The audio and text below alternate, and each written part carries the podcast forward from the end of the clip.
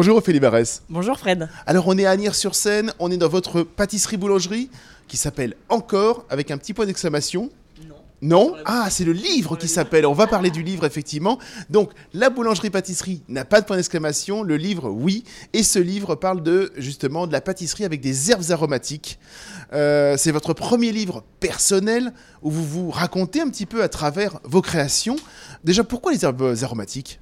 Ah, c'est une histoire de longue date, c'est une histoire d'enfance euh, que j'ai voulu retranscrire voilà, à travers un livre simple avec euh, euh, des dizaines de recettes qui me sont chères, voilà, que j'ai pu élaborer au fil de mes expériences professionnelles et ou m'inspirer de mes souvenirs personnels. Pourquoi est-ce que vous faites partie des, rares aujourd'hui pâtissiers à travailler les herbes aromatiques?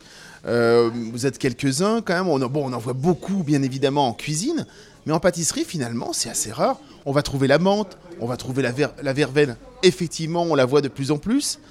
Mais il y a certaines plantes, euh, le, thym, le romarin, c'est rare qu'on le voit effectivement en pâtisserie.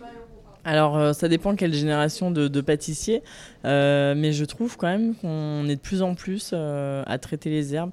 Enfin, moi, quand, quand, je me souviens, quand j'ai commencé ce métier il y a bientôt 20 ans, euh, on utilisait déjà euh, les herbes aromatiques, alors les plus classiques, hein, la menthe, le basilic, euh, le thym, citron, mais c'était déjà présent. Et puis je pense que comme ça apporte quand même beaucoup de fraîcheur à un dessert en fin de repas ou dans un sorbet, je pense qu'à un moment donné, on a voulu le, décliner en fait et puis s'intéresser à d'autres herbes.